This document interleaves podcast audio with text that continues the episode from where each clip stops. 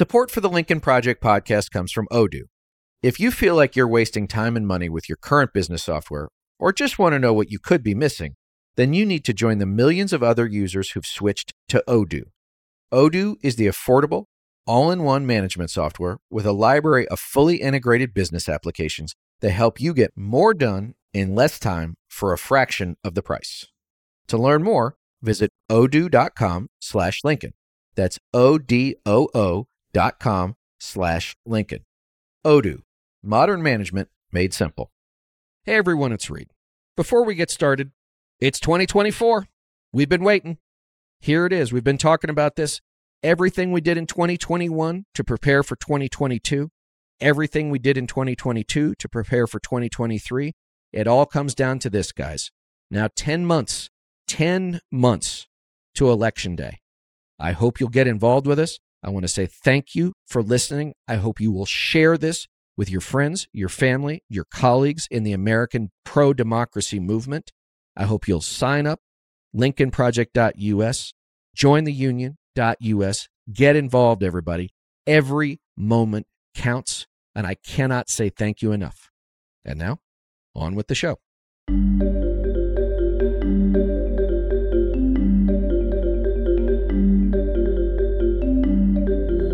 Back to the Lincoln Project. I'm your host, Reed Galen. Today, I'm once again joined by Tina Nguyen, resident MAGA expert and insider at Puck News, where she chronicles the transformation of the GOP and the egos and intrigues there within in Trump world and beyond. Prior to her time at Puck, she wrote for Mediaite, Vanity Fair, Politico, The Daily Caller, Tina, and some other now either defunct or probably defunct outlets, which we'll get to. Her first book is out this week, everybody. Go get it The MAGA Diaries My Surreal Adventures Inside the Right Wing and How I Got Out, which is available wherever fine books are found. Today, she's coming to us live in studio from Washington, D.C. Tina, welcome back. Thank you, thank you, thank you for having me back. I'm really excited to rock and roll again. So, listen, one thing I will say is that, you know, you and I have, I don't know how long we've actually known each other, a couple of years maybe. But the one thing that I said to you right before we started recording was you don't often find members of the mainstream media, as I put air quotes out here, who came from a more conservative political ideological space than I did. Not and I'm not particularly ideological anyway, and I'm not particularly conservative. So it was always interesting to talk to you one because you so innately and inherently understood what the Republican Party has become, but also because, you know, look, I have some revulsion at my own party, but it doesn't stop me from looking at it objectively, if that makes sense, which is you can say, I'm disappointed in what's become of my party. I'm disappointed what's become of people I used to know. But that doesn't mean I can't tell you exactly A, why they do something, B, how they do it, where they do it, what they're doing it for, and say, okay, now that at least as a political, I don't even know what I am anymore, Tina. I don't think I'm a consultant anymore. um, I, I now understand how to beat them, right? And I used to use those tools to beat Democrats, and now I use those tools to beat people like Donald Trump. So tell us, how did you find your way to the world? And let's start figuring out how we got you out. Man, oh man. It Took me a while to figure out exactly how I got in or out. Like, that was the entire process of writing the memoir.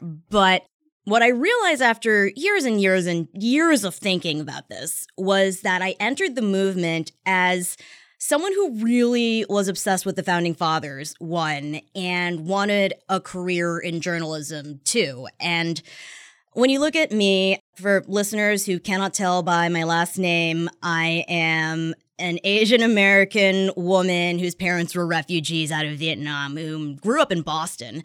And you're like, wait a second, how are you everything that you just said you are, but then also getting into the world of conservatism?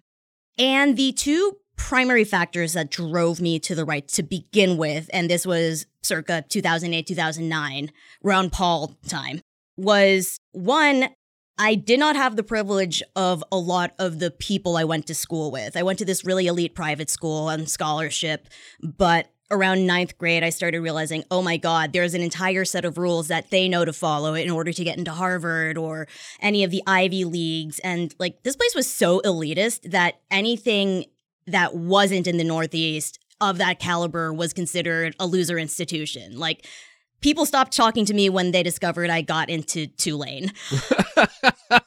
it was that bad. Right. New Orleans is for Mardi Gras and Jazz Fest and nothing more. Oh, yes, of course. But that was what my parents knew was successful because they were refugees. They had no idea what was important in America other than like education of a name brand level.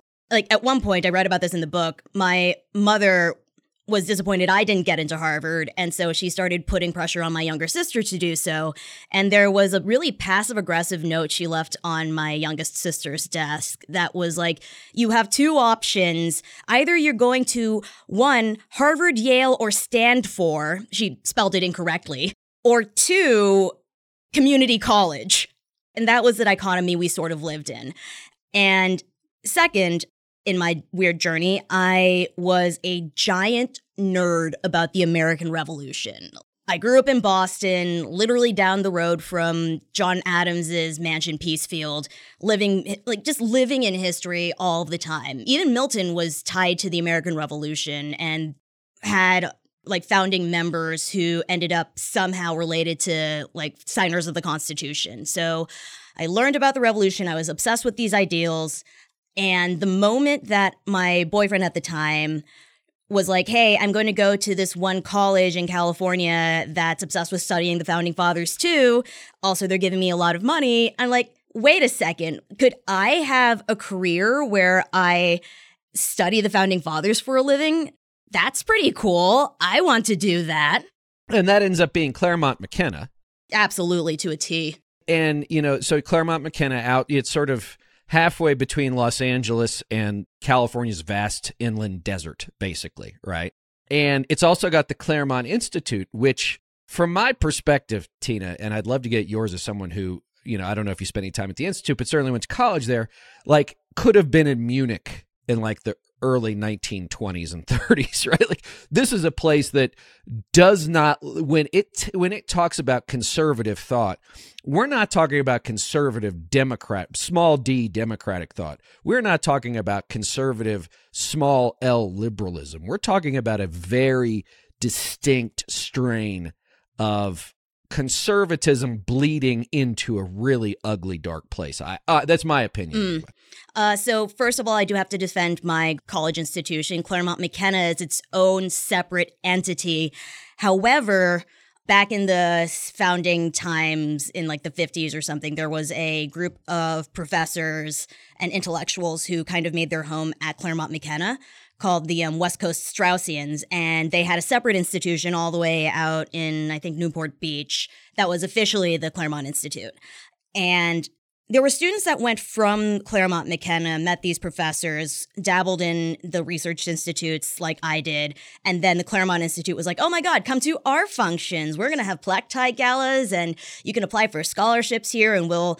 sit you in a really fancy hotel on the beach with like-minded individuals and you will drink wine and discuss the virtues of civic society as written by St. Thomas Aquinas or something like that.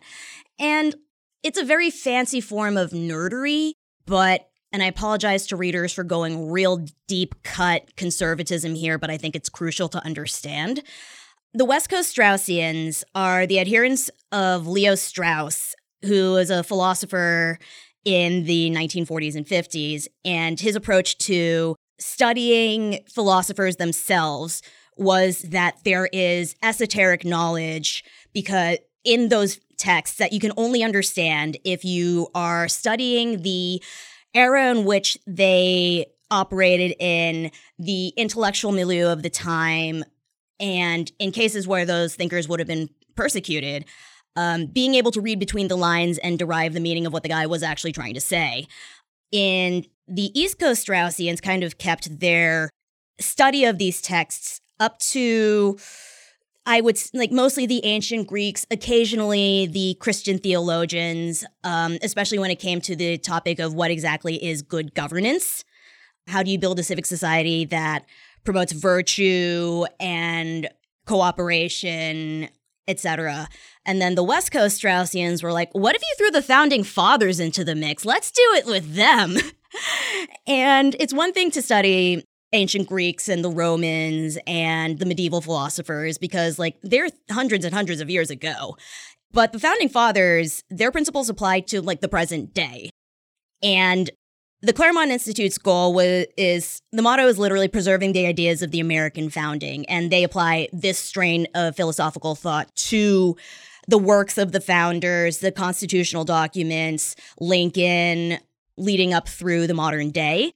And they have such a reverence for the founding fathers to the point that it's a little bit, and I apologize to the Claremonsters listening to this, a little circle jerky sometimes.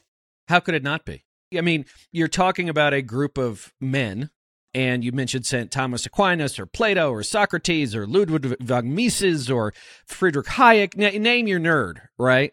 It's a very small subset of people talking about an even smaller subset of dead people, right? So, how could it not become circular in some way? Especially if the entire idea is only like you are smart enough to understand what they're actually saying. You belong in the club. No one else can get it, especially those people who want to be progressives and junk their ideas and move into the future. But this is an important thing that sort of you weave throughout. And again, as we were talking right before we started recording, is, you know, I've spent now four years with a lot of Democrats, donors, activists, voters, you name it and I remember when I taught a class at USC a million years ago that there is a belief by many, many, many on the left that if you are a conservative, that you are a knuckle dragging mouth breather. Now, I'm not saying that that doesn't exist. But what I've tried to explain and what I will try to impart to our listeners here, as we see the movement that you were coming of age in and is now, frankly, darn near close to full flower, and nearly in power again, Tina, is that yes, Donald Trump might be crude and brutish and ugly and certainly not an intellectual, but you should never apply that to the people who have been working on this stuff, the kinds of things that you went those events you went to those conversations you had those people you knew the peop, some of the people you're describing in this book that have been working on a definition of what they believe America should look like philosophically, morally, governmentally for 50 frickin' years. And you don't do that without a significant amount of thought. You don't do that without a significant amount of organization, without a significant amount of nose to the grindstone kind of work. And please understand, I'm not praising it. And also a significant amount of money, right? And so whenever someone on the left says they're a bunch of morons, I could say, there are plenty of stupid people please understand the people that Trump has surrounded himself with may be bad from my perspective. I'm talking from Reed's perspective, but do not underestimate their intelligence and their willingness to do whatever they think is necessary to eventually bring their world view into power in this country. Now, that's my perspective. I'd love to get your perspective. Obviously, you're my guest. Look, I think one of the things that also did help me was that I had tried to spend time covering progressives as well and Democrats. And there was a hot second at Vanity Fair where I sort of just don't have the bandwidth to cover the right because I still feel a little bit emotionally attached and have weird hangups over the entire thing. But I went into covering progressives with the same idea that there was some amount of organization and some amount of infrastructure or um, coherent intellectual thought or community or like even a sense of community. And I did not find that at all. Like it was just a whole bunch of people who wanted to make the future happen immediately and break things while they did so. But not put the work in. Mm-mm, not at all. I think this is the only book you'll ever read that has both like an original interview with Alexandria Ocasio Cortez and Tucker Carlson. But I interviewed her in 2018 or so after she got elected. And she was talking to me about this pretty grand vision she had about how progressives were going to make their stance known in Congress. And she was always like, we can't negotiate, we can't negotiate because they want to drag us over here. We have to stay here and maybe go a little bit further. And I'm like, good luck, Congresswoman. And I was talking to another woman who was the chair of the Nebraska State Party at the time she was telling me that there were people in Nebraska who probably would have been Democrats if there had been enough money to reach out to them. But the Democratic backbench had been so hollowed out over the past eight or so years.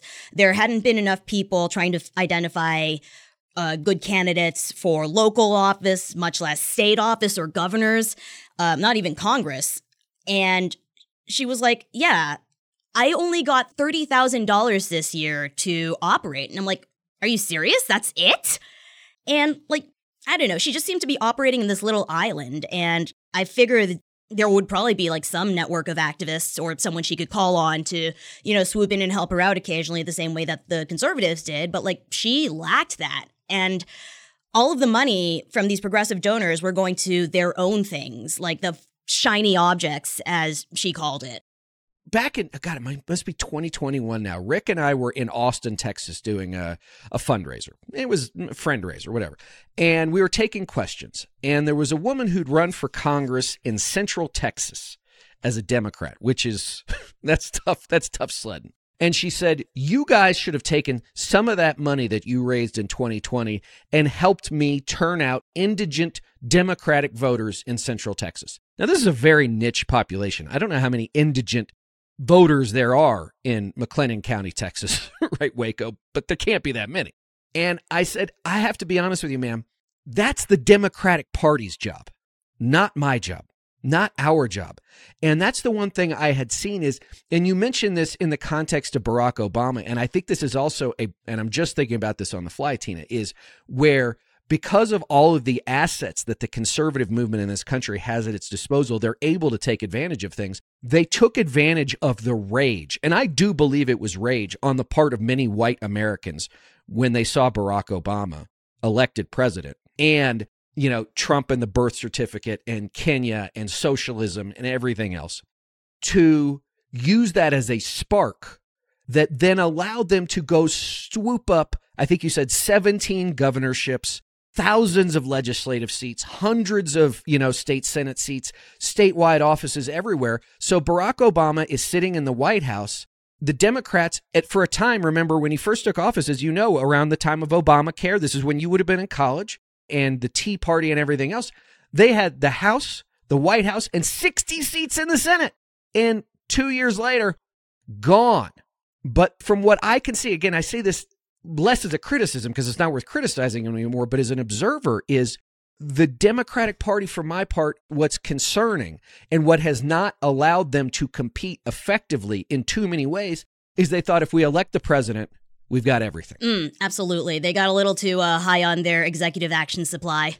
Right, and this belief, as we saw now with with the Dobbs decision of now almost two years ago, that somehow like Roe v. Wade would never be overturned, the Supreme Court would never flip, Mitch McConnell would never hold open a Supreme Court seat, right? Like all of the things that Republicans did because they understood and they understand the nature of power I feel like Democrats either A, still to this day don't understand, or B, we're sort of fundamentally uncomfortable with. Whereas Republicans are like, if you're going to let us do it, we're going to do it.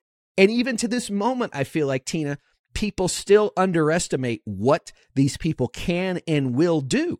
Right. I had noticed a weird trend throughout my early years on the right that sort of alarmed me the moment I stepped outside and watched it grow further and further.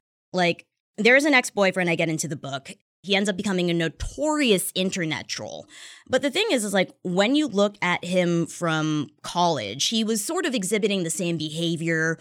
At one point, I believe he outed the student body president to his parents back home in Missouri simply because he did not like the way the budget was being spent.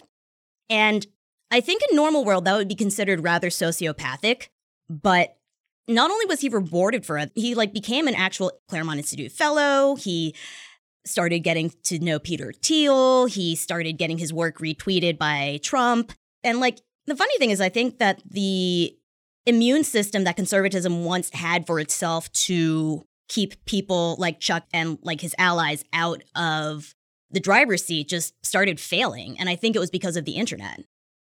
Support for the Lincoln Project podcast comes from Odoo. If you feel like you're wasting time and money with your current business software, or just want to know what you could be missing, then you need to join the millions of other users who've switched to Odoo. Odoo is the affordable, all in one management software with a library of fully integrated business applications that help you get more done in less time for a fraction of the price. To learn more, visit odoo.com slash Lincoln. That's O-D-O-O dot com slash Lincoln. Odoo, modern management made simple. Let's bring, you know, conservatism and mass media together. You go back to Father Coughlin, Rush Limbaugh. and then I was going to use Rush was my next thing, which was both basically radio, but radio was for a mass audience. And how many how many hours a day do people you know, do people we all know that were listening, did they tune into Rush religiously?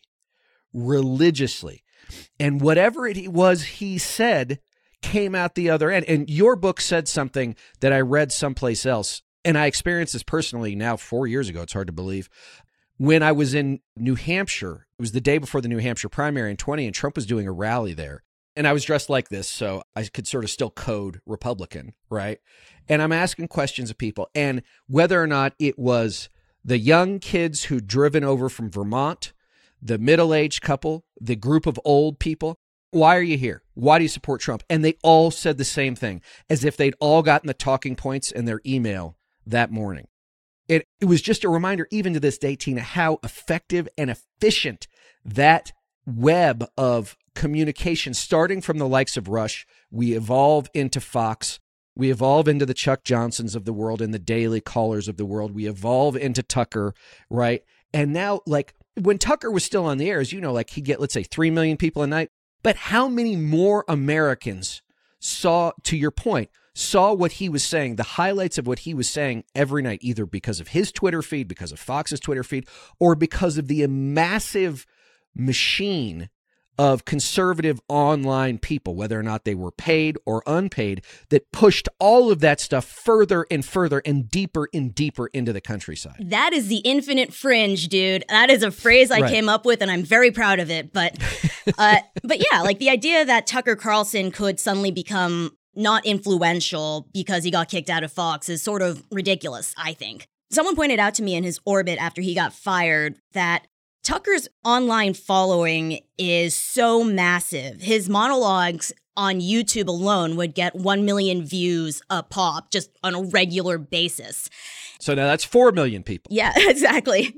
And then the thing that I believe Fox and a bunch of media observers did not understand about Tucker was that he did not care about getting a $40 million payout. Like, that was irrelevant to him. He would rather be in a room with just like a camera and a microphone live streaming to the world, even if it was on like an iPhone 3. Is is evidenced by his recent conversation with the internet troll Cat Turd Mm, good old cat turd. right? uh, but that's real. Like that's a real thing. Yeah, exactly. Um, and the moment that he saw his contract, and the contract said, you cannot do anything else until December 2024 after the election, he was like, I'm not doing that. Screw these guys. I'm going to figure out every single way I can around it, which was why his, um, the first thing he needed to do, uh, was get his name back into the public consciousness as quickly as possible. So he had control over his Twitter feed legally. And so he started working there. And then, second, he did not strike a deal with Elon Musk. That was the thing everyone thought he was going to do. And he was like, nope, I'm just going to be a content creator. And whatever revenue comes in through here, it's the revenue that comes in through here. I'm not like, I'm not being exclusive on this platform, but I am just going to keep talking and you cannot stop me. And frankly, Fox has not, which is a fundamental thing that they definitely overlooked, I thought. because there's the what's called the Streisand effect, right? Which is Barbra Streisand famously got mad at some guy for taking pictures of the beach in front of her house, which is in California, public property. She made a big thing about it, and then it became everybody now knows what beach Barbra Streisand's house is on in Malibu or wherever it was, right? It Oh, became didn't a much bigger the thing. Origin of the Yeah. phrase. If she had just like been annoyed and walked back into her house and closed the door and finished her coffee, like nobody ever would have cared about it again. But if they go sue Tucker now, that's the greatest thing in the world that could ever happen to him. Oh, exactly. Absolutely. Right? Because he would be able to say, I told you, I was out there as the truth teller Rupert and Lachlan and the rest of them are just a bunch of RINOs. They hate you. They hate me. They hate the truth. And that's why I think they have left him alone because they're like, well, what are we going to do now? Yeah, I guess we could bankrupt him. But at that point, people would send him millions of dollars. And you know as well as I do that there's some conservative out there, whether or not it's Richard Uihlein or somebody else, who would pay his legal bills. Yeah, the um big issue, just going back to Tucker though, is I don't think he particularly cares about like consequences as long as he's able to really hold that grudge against someone who's wronged him. Like, I'm not quite sure how he's going to take this book or whatever I'm saying about him publicly, but I remember pretty distinctly, and this was literally the first time we ever spoke. I'm a 22 year old nothing who's in his office. And he learns where I went to high school and then just starts going into this rant about how much he hated my high school principal. And I'm like, why is this? This is so funny. And he goes, Yeah, it's because he was hitting on my girlfriend at the time. And this is a grown man telling me this decades after it happened. And it's also the first thing he ever told me. And then, like a decade later, I decide to interview him for the book while he's still at Fox News. And I decide to ask him about what he believes the state of conservative media is and the state of media overall. And most of the time, I would say like 20% of the time, he's just like ragging on people that he hates, like deeply, deeply hates. Um, ben Smith is a reptile creature. Arianna Huffington is a narcissistic rich lady. Um, everyone in so everyone in DC who hung Black Lives Matter signs on their windows was just more like trying to pamper themselves morally. It was like going to Soul Cycle for them. And I don't doubt that his rage against the establishment is really genuine. I really think it is. I think he's 100% a dyed in the wool populist. I also think that part of it is motivated by people who criticize him. And, you know, it's this weird thing. And you see this in Trump, too, right? The guy from Queens who always desperately wanted to be accepted by the people in Manhattan. And when Tucker is younger, right, he's not a populist. Um, he's sort of a nerdy guy with a big moppy head of hair and he wears the bow tie, right? And he's well thought of. I mean, I remember going to the gridiron dinner as late as 2017. And he's walking around white tie and tails, and everybody's still patting him on the back. Hail, fellow, well met right? Even ba- I mean, I guess it's almost seven years ago now, but he hadn't completely crossed over there. He was still very well accepted in American or DC political and media culture. I don't think he would be now. I also don't think he'd go to that event anymore. Oh no, he the I, insidery of the insider. I don't think he would ever really want to live in Washington or New York. Well, me neither. But like that's that in and of himself doesn't make him yeah. bad, aside from all the other things he does. I mean first of all their quote unquote didn't exist back then. And second one of the things that themes i hit on this book over and over and over again is incentive and structures and industries and institutions. And i think tucker is at his core a magazine writer. And magazine writers, yeah, they're journalists, but they're also very witty, incisive, really good at insulting people. Like, if you can't insult someone as a magazine journalist, what are you even doing? And also, like, more prone to indulging in wacky ideas and conspiracies. Well, you got a lot of space to fill. Well, not just a lot of space to fill, but you're kind of just like, what is this weird story? I'm going to go over here. Wow, you are so crazy. Oh my God, I'm going to write about this. Like, that's an instinct that I still hold, and I was at Vanity Fair for a while. And you also have you typically might have time too, right? A print magazine, you know, if it's a specific niche topic, you might spend weeks or months on it, right? So you also have plenty of time to sit there in your own head and just sort of cycle through every possible outcome, variable, and everything else. And while you're out there, right, you might pick a few weird, you know, fruits off of this tree and you know vegetables off of that plant and you know see what sort of mixes it up and of course as a magazine writer it's not a 900 word op ed, it's not a 1200 word news story, and it's not a 50,000 word book. So you got to keep people interested. Mm, yeah. But it is really cool if you can. Not going to lie. Sure. Uh, no, the people that can do it are brilliant at it. Why, thank you. um, I don't know if those qualities serve Tucker as a television person, though. And I do sort of think that they go counter to who Tucker was at the beginning. One of the best examples I have of this in the book is, um, you know, that face that he makes on TV, like the one that's like kind of like squinty and open mouthed and like nodding all the time. It looks terrible on TV. However, when he's talking to you in person and he looks at you like that, you just suddenly find yourself just like spilling your entire heart to him because it's like, oh my God, I'm talking to a guy right now who must know everything about my life or else the world will end. It's really effective in that sense. We underestimate, I think, and I'd love to get your sense as a media, a member of the non aligned media, I guess, that the crazier the thing that Tucker says, or the crazier the thing that Trump says, or the crazier the thing that Chuck Johnson says, or the crazier thing A, B, C, D, E, and F, it has to get covered. And it might be because Donald Trump is running for president of the United States. It might be because, to your point, someone who once knew Tucker can't understand it and wants to show what a nut or a loon he's become, or somebody is trying to tag the MAGA slash Republican movement with, you know, you you open the book with it was Tuesday when the Nazis showed up, right? Like but in the process, that is allowing all of that on the right to really dominate the conversation in the country. And it's this mystification that eight years, nine years into the Trumpocene era, reporters, people on the left, Democrats, average human beings still haven't figured out largely how to decode. Yeah. It's a weird bubble that I think reporters have built for themselves, unfortunately. And I'm constantly trying to test my own assumptions on the MAGA movement as well, because sometimes they will just like veer completely into nowhere.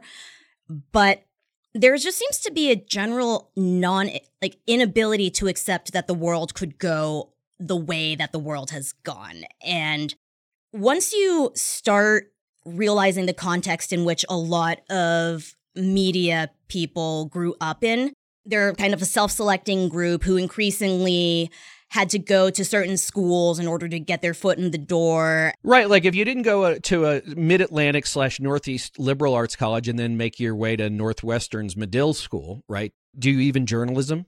Yeah. And like at a certain point, even hiring someone as the token conservative doesn't really serve you well in a newsroom because one your very existence kind of makes everyone else in the newsroom go like mm, are you legitimate or not and two whoever is the token conservative also always ends up being constantly questioned by their editors as to whether the thing they're trying to report is right or not, or whether it's just based in a non reality. One of your editors was talking about that's, I think, I don't remember the exact story, but he was like, that's too fringe. And when I read that, I'm like, I don't know how many years ago it was, Tina, but I'm like, it's not fringe anymore.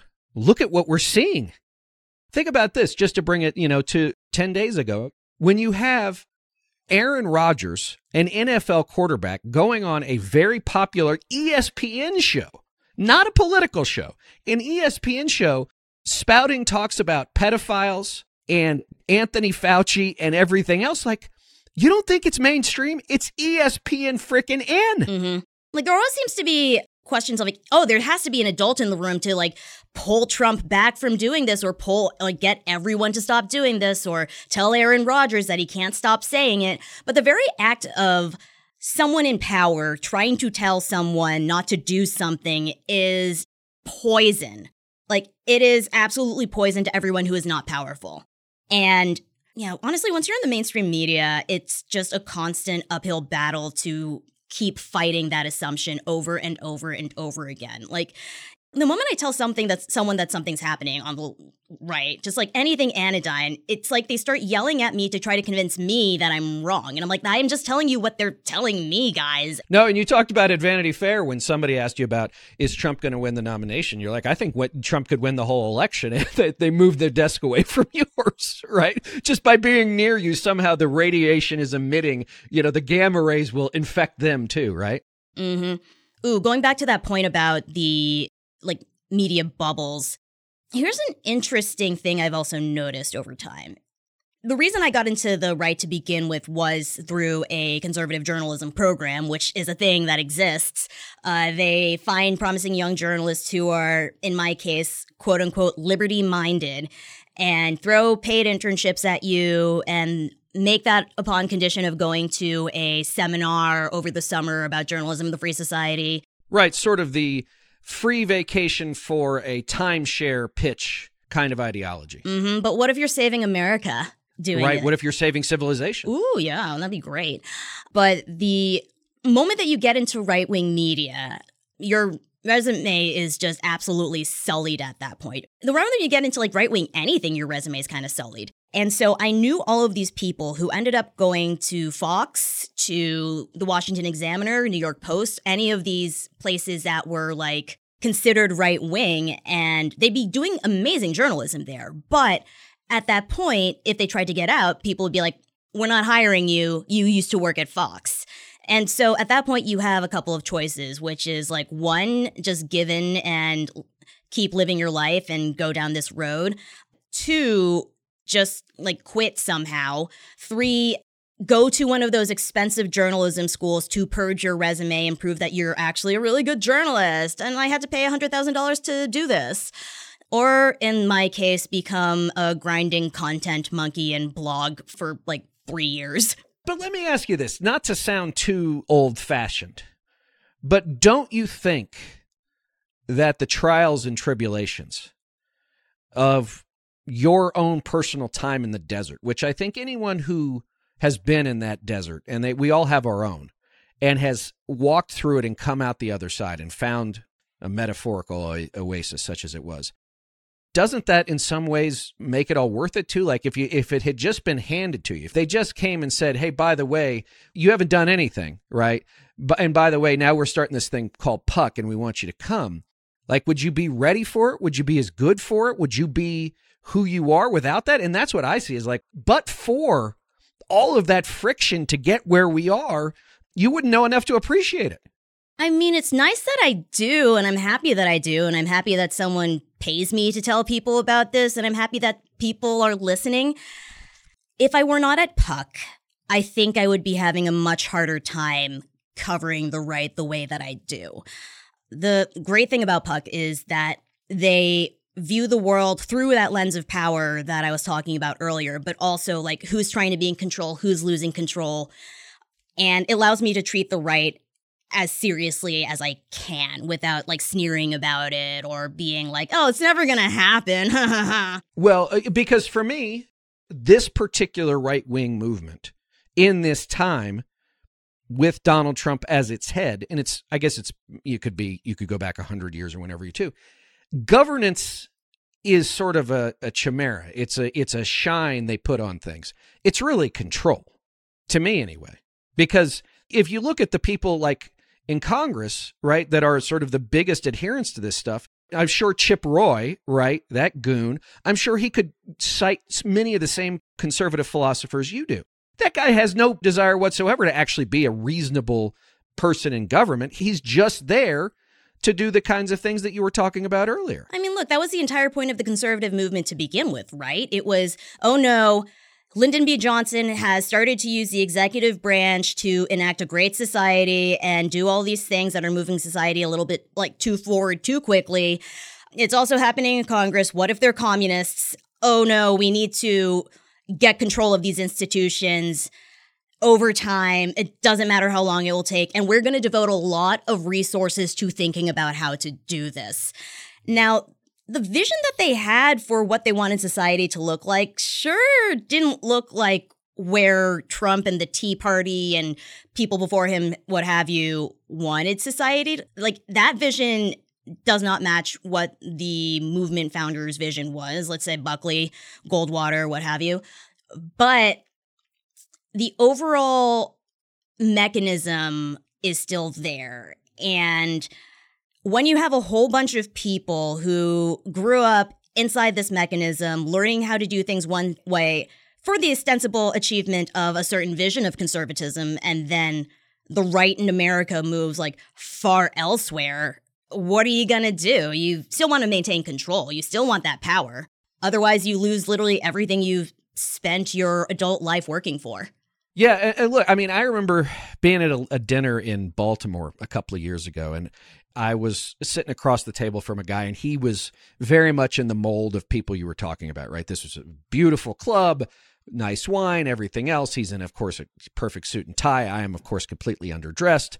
And he's going through the whole thing.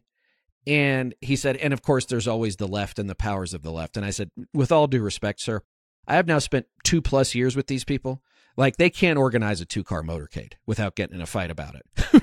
right. So let me just say that, like, all of the stuff they want to do, one, is fundamentally, especially the most progressive Tina, is still fundamentally out of step with the vast majority of the country. But also, they're not nice enough to A, each other, or B, other people to ever get it done. And C, they lack the discipline. And I think that's what we've seen. Again, I always say that the movement on the right, as much as I disagree with what it has become, and I do, you know, is well resourced, well organized, and relentless. Right. And the movement on the left just loves shooting their own the moment that they become, you know, pragmatic in some way. Like, look what's happening with John Fetterman. The moment he supports Israel, the entire progressive left turns on him and now calls him the most, like, evil guy to ever existed. And then they completely forget the part where he's the senator from Pennsylvania, which is purple. Like so purple. It is not your progressive utopia. There's no way he can take the pro Gaza position without alienating, oh gosh, how many, like how big of a percentage of Pennsylvania voters? Right. The home of the Tree of Life Synagogue. Yes, yes, exactly. Exactly. Like it's so short sighted. But this is what happens, I think. The right wing movement is bigger and better funded and on the move, and the left wing is smaller more crystallized, but neither one of them operate in a reality of how actual human beings live. And I think this is to me the biggest part is like democracy, demos is about the people. And both of you are all talking about how you want to tell other people how to live their lives. And Americans, as you know, are fickle and allergic to that kind of stuff. Just by by our constitution, small c constitution, not even big C constitution. Like Americans of all colors, creeds, religions, regions, whatever, for the most part, first and foremost, want to be left alone. Oh, yeah. Right? that was okay. No, if when people ask me, "Oh my God, Tina, were you like a Nazi or something?" I'm like, no. What I really wanted was that libertarian moment called "Everyone Leave Us Alone," and the free markets were cool, and everyone would like be okay with what you thought, and rational self interest ruled the day. Whenever people ask me exactly what I believe politically, I just sort of go, "That's what I'd like." Spring is in the air at Littleton Coin Company, and we want to help you brighten your collection. Visit us at littletoncoin.com all month long to enjoy 15% off your purchase. With a wide selection of coins, paper money, supplies, and more, Littleton Coin Company has something for every collector's taste. Use promo code SPRING at littletoncoin.com for 15% off your purchase all month long. Restrictions apply. Littleton Coin Company. Serving collectors since 1945. All right, so let's fast forward here. So you've come through this time. You're now covering the right. It's 2024. We are now in the third week of January. As we're recording this, the Iowa caucuses will have happened, so we don't know the outcome yet. How do you see this year rolling out as you're studying and covering Trump, DeSantis, Haley, all of them, Mike Johnson? What does the right look like in 2024? All right. In Congress, they're totally just going to keep throwing speaker after speaker out the moment that someone comes into office and goes, wait, I need to be kind of pragmatic in order to keep the government running. Right now, the House conservative hardliners are really, really pissy at Mike Johnson, who's like ostensibly one of them, but keeps coming back to them with bills that maintain provisions and funding for things that they just like fundamentally dislike doesn't go far enough on the border, for instance, or uh, they continue to put any money whatsoever into IRS funding. And there's a real chance that they actually do use the motion to vacate on him just because he's sort of a traitor to them. And as I said before, betrayal is the ultimate sin for these people. Mm. Like, they didn't like McCarthy, but I think most of them were okay keeping them, him in because he was a really good. They didn't like him, but they knew him. They knew him. They knew exactly what he was. He, they knew he was transactional. They knew he didn't really believe anything, but he, they knew. And he that, raised like, him a bunch of money. Yeah, but like he would get things done and that would be fine. And they could complain about it. And he could also just say, like, screw you guys. I'm the speaker. I do what I want. And then the moment that the motion to vacate did come up, my reporting indicated that a lot of the people who ended up voting for McCarthy's removal, other than like Matt Gaetz and Nancy Mace and maybe Eli Crane, a lot of them were motivated by the fact that their bases back home really, really, really wanted them to stick it to Washington. Like, if the MTV hadn't come up, I'm sure they would continue to rail about it, but also be privately okay with not having to pull the trigger on that. Yeah, because also, you know, we have these 18 me- Republican members who live in districts that Biden won in 20, right? And they have to keep taking these votes on McCarthy, on, you know, Jim Jordan as speaker, now is Mike Johnson as speaker. Like it ain't getting better after Mike Johnson. And I'm also curious, just as an aside, Mike Johnson was a backbencher. I mean, do you think he walks into the speaker's office every morning, or he gets picked up by his detail and whatever he's and he's sort of like, what the F did I get myself into? I mean, it very well could be that he's in over his head because I don't care how many times he says Jesus told him this was going to happen. I don't believe he really believes that. That he's just like, oh God, I actually have a job. I'm a constitutional officer now, and these idiots don't get it. That has to be on his mind. I would confidently say that that is on his mind. And it is much easier to be an ideologue who can say all sorts of hard right things as long as you don't have to pay the consequences for it. But the moment that the rubber hits the road, and I think I've seen this with every conservative who's ever tried to ascend to a position of power, their ideology has to take a backseat to getting things done. And it really depends on whether they're able to hew to that ideology. So I attended the University of Texas at Austin, and I was never a college Republican. Uh, you know, as long as I worked in the party I grew up in, I was not really a party guy. And that exact kind of thing that you're talking about happened every semester on the campus of UT with the college Republicans. They'd elect a new president at the beginning of the fall semester. Everybody would love this person for about a month. Then they would hate that person and spend the rest of the semester getting rid of them until they found their new leader to start the second semester, the spring semester. And by the end of the school year, Tina, that person was out of a gig too. And it went that way every freaking year. And I was like, I don't have anything to learn from you people. I don't care that much. I worked for the governor, so like, did I really need this anyway? So, like, that ethos starts at the beginning. The purity tests are never passed, they're always failed. I mean, I don't know whether it's purely a Republican impulse. Like, we were just talking about John Fetterman undergoing the same process right now. I think the difference, though, is that conservatives, particularly Tea Party ideologues, are more willing to use the nuclear option. And the funny thing is that, like, I'm not sure, like, Jim Jordan, I think, is probably the most trusted hardliner among the Republican right right now. Obviously, the moderates really hate him. The Democrats, of course, consider him like anathema. But the moment he has to come out of, like, say he got elected speaker, the moment he emerges from a room with a bill that gives the Democrats something of what they want, he's going to face really intense scrutiny from enough members of that hard right who, unfortunately, in the makeup of this Congress, can get rid of him. Like it's literally one person and they hold a two seat majority at this point. And that also goes back to the thing we were talking about earlier with the way that Republicans are good at hijacking the rules and breaking things. Like they have studied this long enough to know what lever to pull to make everything grind to a screeching halt or like veer off in their direction. You know, I used to attend these meetings, you know, of moderate Republicans, and the listeners have heard me tell this before. And, you know, they'd try and figure out how do we get rid of Trump but save the party. And, and Rick and I and others would be like, they're one and the same.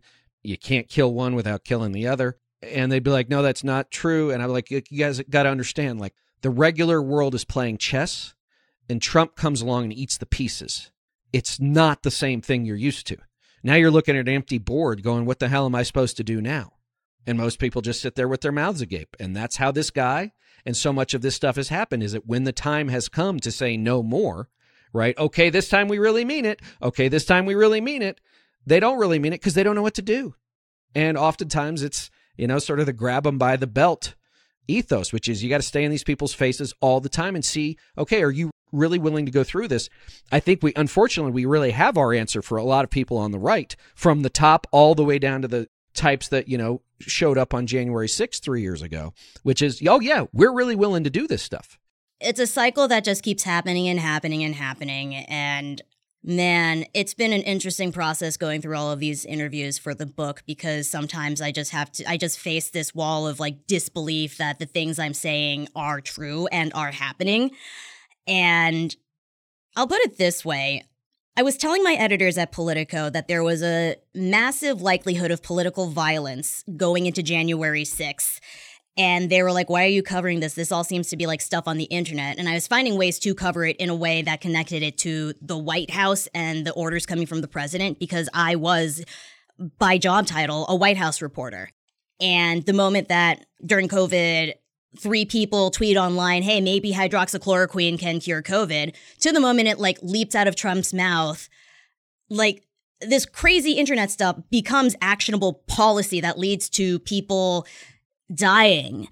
But there was still this disbelief that Stewart Rhodes, the Oath Keeper head, going on Alex Jones and saying, We got to take our country back.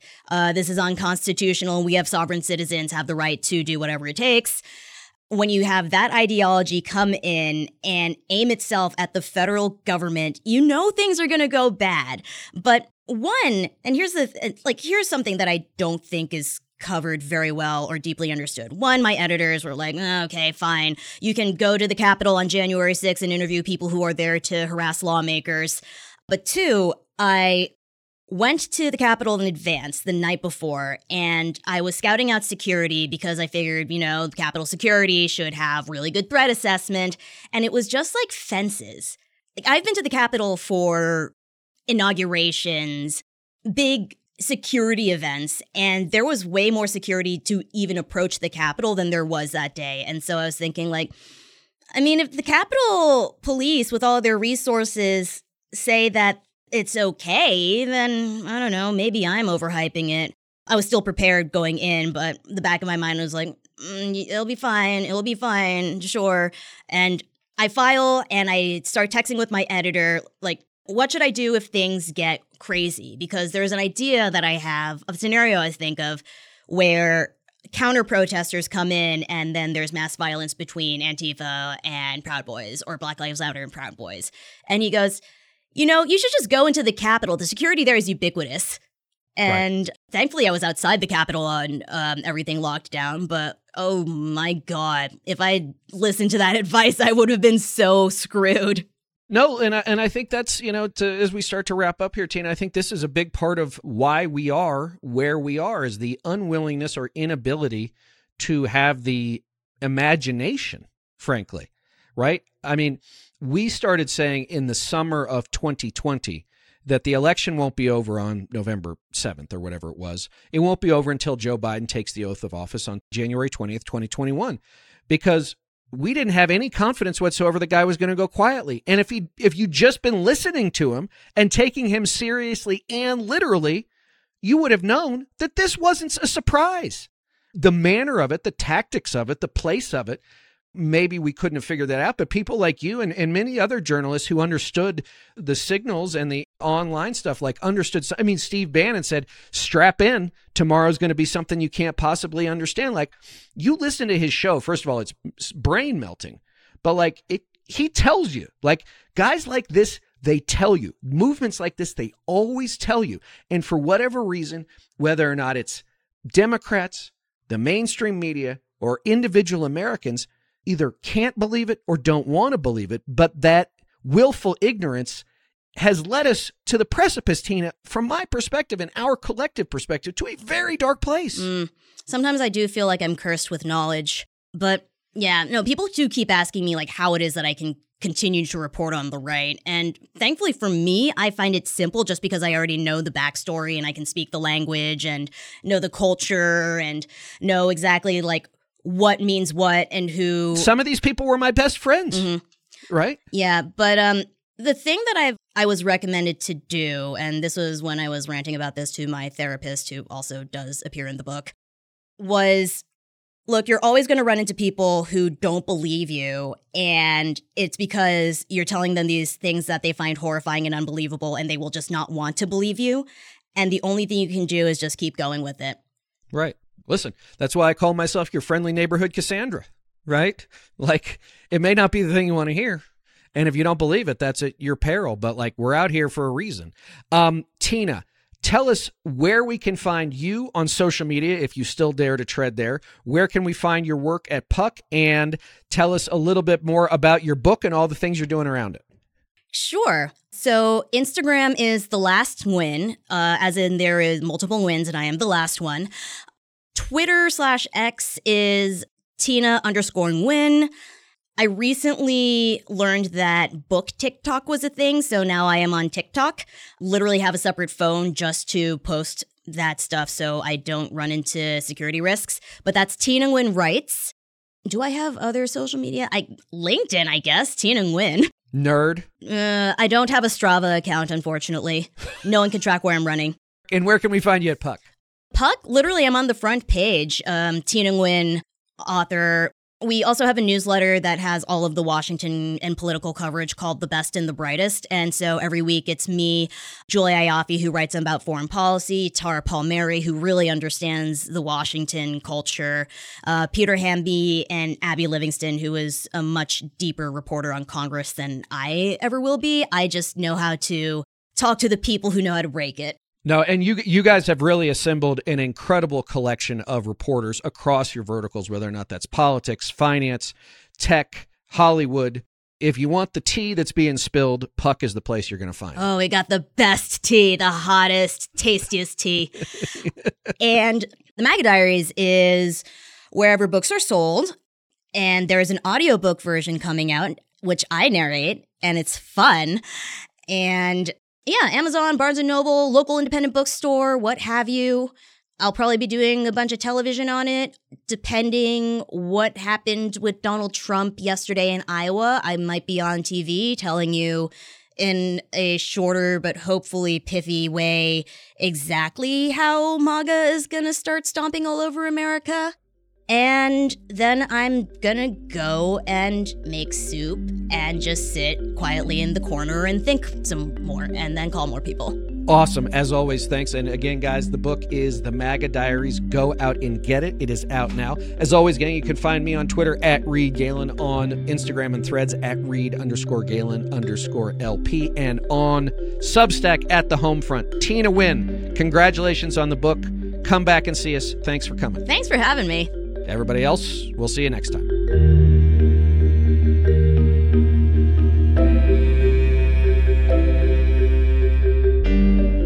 Thanks again to everyone for listening. Be sure to follow and subscribe to the Lincoln Project on Apple Podcasts, Spotify, Google, or however you listen. Don't forget to leave a five star review. To connect with us, follow us on Twitter at Project Lincoln, and for more information on our movement, to join our mailing list, subscribe to our newsletter, or make a contribution to our efforts, visit lincolnproject.us. If you want to message the podcast directly, please send an email to podcast at lincolnproject.us. And if you want to personally join the fight to save our nation's democracy, visit jointheunion.us. For the Lincoln Project, I'm Reed Galen. I'll see you on the next episode.